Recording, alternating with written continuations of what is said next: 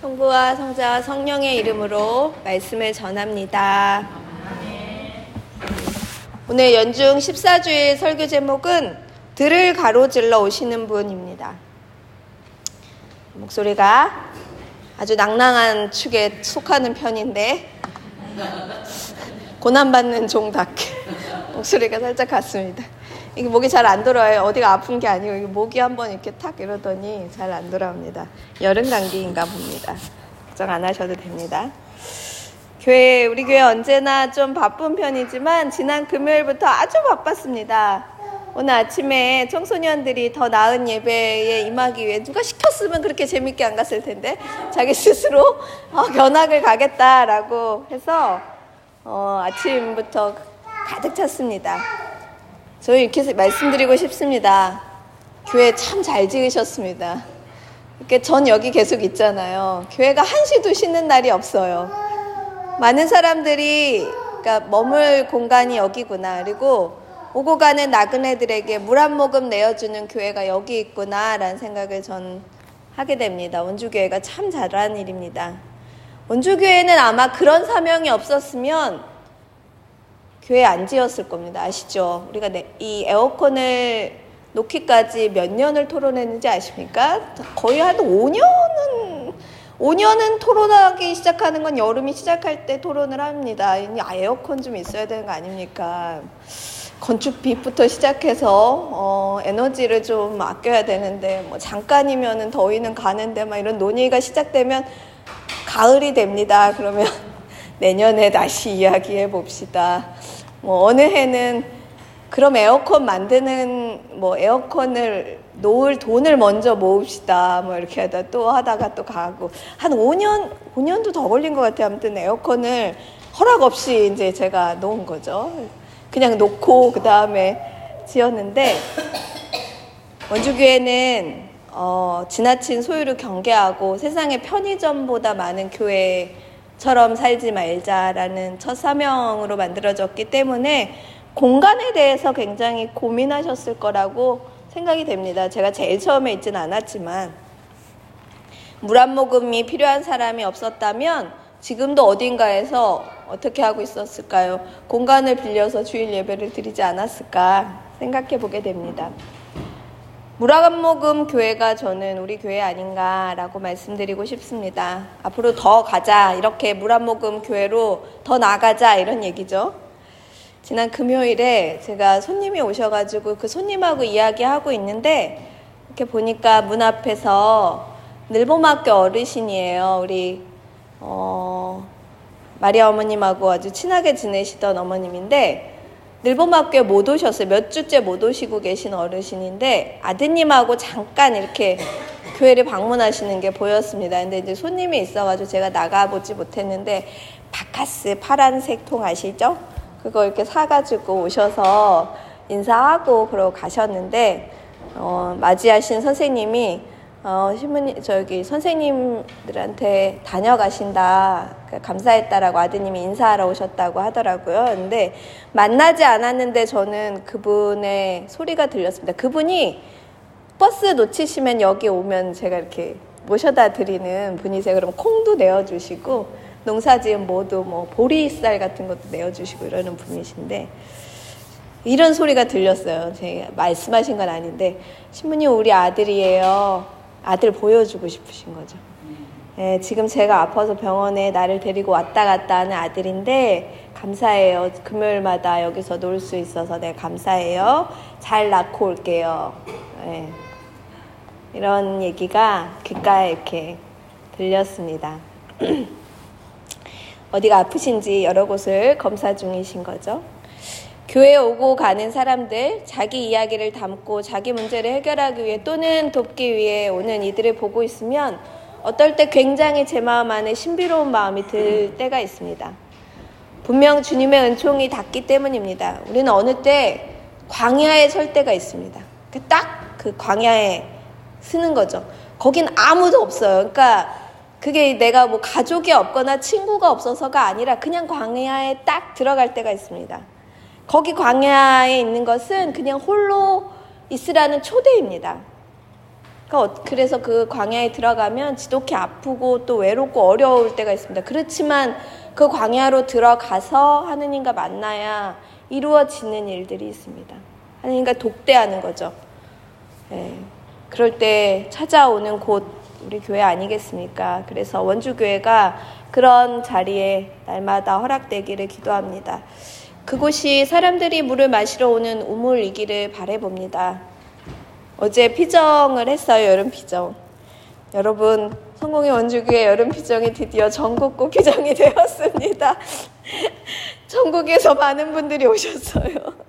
서울에서 오셨고, 춘천에서 오셨습니다. 우리 교회 식구들보다 외부의 손님들이 저를 더 신비로운 눈으로 반짝거리면서 쳐다보고 있는데 어, 이건 뭐지? 라는 생각이 들었습니다. 아, 너무 재밌었습니다. 어, 인도자는 근데, 근데 평상시 같은 저의 컨디션이었으면 훨씬 더 뭔가 그 더 산뜻한 마음으로 받아들인데 이 목소리가 잘 안 나오는 거예요. 제 목소리가. 그래서 아, 이렇게 외부에 오셨는데 이게 목이 몇 마디나 할 수 있으려나? 그렇지. 침묵이 최고니까 기도에서는 침묵으로 일관해야지 이런 생각을 하면서 하루를 보냈습니다. 각자 각자 인도자는 주님이시고 저는 그냥 안내하는 사람이잖아요. 저는 그냥 가이드거든요. 근데 너무 각자 자기의 숙제를 잘 해나가시는 겁니다. 자기의 기도를 그냥 아무런 역할도 하지 않았는데 그냥 해나가시는 걸 보고 아주 신비로운 마음을 느꼈고 경이감이 생겼습니다. 그 신비 속에서 가만히 이렇게 옆에서 지켜보는 일이 제 일인데, 어, 이걸 더 제가 그 사람보다 감탄하면 자칫 그 감동이 오염될까봐 입을 닫을 뿐이지만 놀라운 일들, 각자가 마주한 그 주님과의 만남이 아름답고도 또 아주 선명했습니다. 여러분들은 어느 경계에 서 계십니까? 어떤 울타리에 서서 여기로 들어갈까 말까 하고 망설이십니까? 또는 무엇을 재고 계십니까? 경계가 무너지는 그 자유의 영역, 그곳은 저는 야곱의 우물들이라고 생각합니다. 성경에서 우물이 어떤 공간이었는지 가만히 들여다보면, 여기 보세요. 집 밖이에요. 그쵸? 그리고 여기는 가부장제가 통하지 않아요. 왜 그러냐면, 아버지가 오시지 않습니다. 아버지는 주로 집에 계시죠. 집에서 이제 결정하시고 이런 일들을 하시죠. 그리고 수고로움을 해서 물을 기르는 사람, 그 노동을 하는 사람은 누구죠? 여성입니다. 그리고 직접 노동을 하는 것이 여성이기 때문에 굉장히 누군가 오면 굉장히 동등하게 만납니다. 오히려 어, 거기서 도움을 청하는 남성들, 그 예수님과 그 사마리아 여인이 자기의 어떤 직분이나 이런 거, 자기의 어떤 생, 태생 이런 걸 내려놓고 예수님하고 아주 동등하게 말할 수 있었던 건 그 우물이 해방가였기 때문에 그렇습니다. 가부장제가 작용하지 않는 곳이죠. 그 여인이 무슨 무엇이든 상관없이 두레박을 내려가지고 올릴 수 있는 사람은 누구예요? 두레박 가지고 있는 사람이잖아요. 어쩔 거야? 너나 없으면 못 먹어. 말해봐. 막 이런 거죠. 그 우물은 노동하는 그 여성이 결정하고 자기 이야기를 할 수 있는 곳입니다.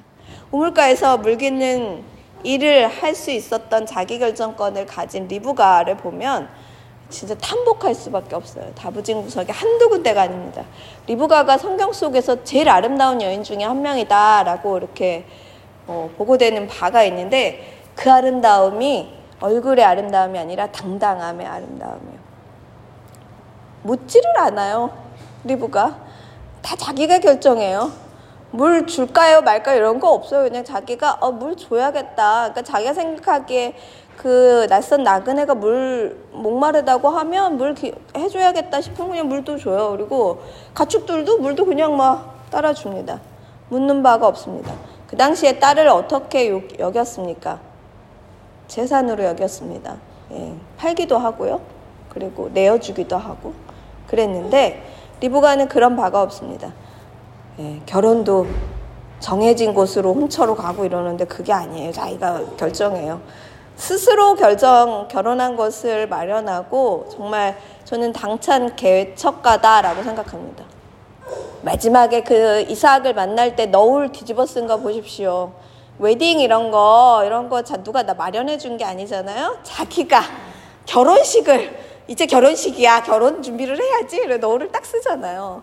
이삭을 남편으로 결정하고 맞아들이는 일에 조금 더 누구의 뜻을 닫지 않고 자기가 결정합니다. 가족들은 어때요? 집에 며칠이라도 더 머물게 해주세요라고 그 생략된 부분 창세기 24장 안에 들어가 있는데 리브가는 오히려 네 가겠습니다. 제 길을 가겠습니다. 라고 말합니다. 자신의 미래를 결정합니다. 가보지 않은 곳인데 길을 나서기를 두려워하지 않습니다. 그 길가에 이삭을 만납니다. 그가 들을 가로질러 오실 때 이삭이 그를 가로질러 오는 걸 촥 멀리서 보는 거죠. 보면서 저 사람이 누구입니까? 네, 제 주인입니다. 라는 말 속에 너울을 다 꺼냈습니다. 그래, 내 운명은 이제 시작됐어. 무슨 영화의 한 장면 같지 않습니까? 리브가 주인공으로 만드는 영화. 다 이렇게 보고 있는데, 어, 그래, 저 남자야? 좋아, 이제 내가 살겠어. 이삭은 너무 수동적이에요, 사실. 그렇지 않아요? 아버지가 이렇게 정해줘서 며느리감 찾아오고 이 저는 이 본문은 거의 가부장제를 타파하는 본문이다 이렇게 말씀드리고 싶습니다. 이상하게 아무 역할을 안 해요. 엄마 그늘에 살다가 이제 엄마 다음이 누구예요? 리브가잖아요. 리브가 너무 사랑하면서 살았다잖아요. 엄마 잃은 슬픔을 리브가를 사랑하면서 살았다 이렇게 끝나는 창세기 24장의 말씀 아니겠습니까? 리브가의 말씀 속에 두려움 대신에 신앙을 보게 됩니다. 믿는 것. 내가 그래 하기로 결정했으면 어떻게 나아갈 것이야. 새로움을 받아들이는데 리브가는 두려움이 없고 망설임이 없습니다. 그것은 그가 젊은이이기 때문에 그런 것 같아요. 라고 어제 피정에 참석하신 한 분이 말씀하셨는데 맞는 말인 것 같아요. 젊은이기 때문에 재는 게 없습니다. 우리도 언제든지 맞아들이는 일에 대해서 어떻게 할 것인가 준비해야 됩니다. 맞아들이는 일은 언제고 우리를 기다리고 있습니다. 그래서 복음 말씀 속에 안다는 사람, 똑똑하다는 사람들에게는 가려지는 그 진리가 철부지 어린아이에게는 보여진다라는 말씀이 나옵니다. 주님의 깨달음에 대해서 우리가 듣게 되는 것입니다. 그것은 안다는 사람, 똑똑하다는 사람이 아니라 철부지 어린아이가 묻듯이 물어야 한다는 거죠. 맞죠. 지나치게 아는 바는 오히려 새로 배우는 것을 망가뜨립니다. 지나치게 아는 거, 뭘 잘 할 줄 알아보십시오. 새로운 거 절대로 배우지 않아요. 근데 잘 할 줄 모르는 사람들은 뭐든지 다 새롭게 배웁니다, 여러분. 로마서의 율법, 오늘 로마서의 7장, 너무 첫 장이 구구절절하지 않아요? 저는 제가 뭐 하는 사람인지 도대체 모르겠어요. 뭐 이거 무슨 개그맨의 한 개그 프로그램의 한 대목이 시작되는 것 같아요. 나는 내가 무슨 일을 하는 사람인지 도대체 내가 뭘 하는지 모르겠어요. 그러니까 이 편지를 쓴 바울로는 율법에 대해서 너무 잘 알고 있었던 사람이죠. 그리고 심지어 가르치는 사람이었죠. 그리고 그것에 대한 확신으로 막 유대인으로서 그리스도인들 막 잡았던 죽였던 사람이고 뭐 이랬던 사람입니다. 율법이 근데 어떻게 됐냐? 이방인을 만나서 드디어 율법이 어떻게 됐냐의 대목이에요. 그런데 여러분, 율법은 원래 사람들에게 생명을 주기 위해서, 살기 위해서, 나라를 건설하기 위해서 어떤 것이 야외의 뜻이 맞는가를 찾기 위해서 세워진 법입니다. 누구를 이렇게 괴롭히거나 또는 옥죄거나 하기 위해서 그런 게 아니라 야외께 가는 길을 막기 위함이 아니라 그 당시의 유대인들이 어떻게 하면 자기의 민족의 소수성, 소수민족이었겠죠. 소수성을 지키면서 강대국 사이에서 소수성을 지키면서도 그 소수성을 지키는 것이 그러니까 그들의 배타성은 외부의 강대국으로부터 자기들의 고유성 그리고 그 다양성을 지키고자 하는 노력이었습니다. 다 틀렸어. 너네는 이런 거는 그 절대로 맞지 않아라는 어떤 배격에 의한 그런 것이 아니라 자기들의 고유성을 지키기 위한 율법 을 간직하고 있었던 것입니다. 근데 그 율법이 이방인들이 만나니까 이제 흔들리기 시작합니다. 그리스도교가 이방인들과 만났을 때 율법은 과연 어떻게 할 것인가? 구원이 어디 있느냐? 그전에는 유대인들에게만 구원이 있다고 했습니다. 유대인 중에 참 유대인, 정말 유대인. 그런 사람이 누구겠습니까? 율법을 잘 지키는 사람이죠. 율법의 핵심은 할례를 네, 한 사람입니다. 그 유대인만 구원받는다고 했습니다. 그 유대인을 구분하는 거였죠.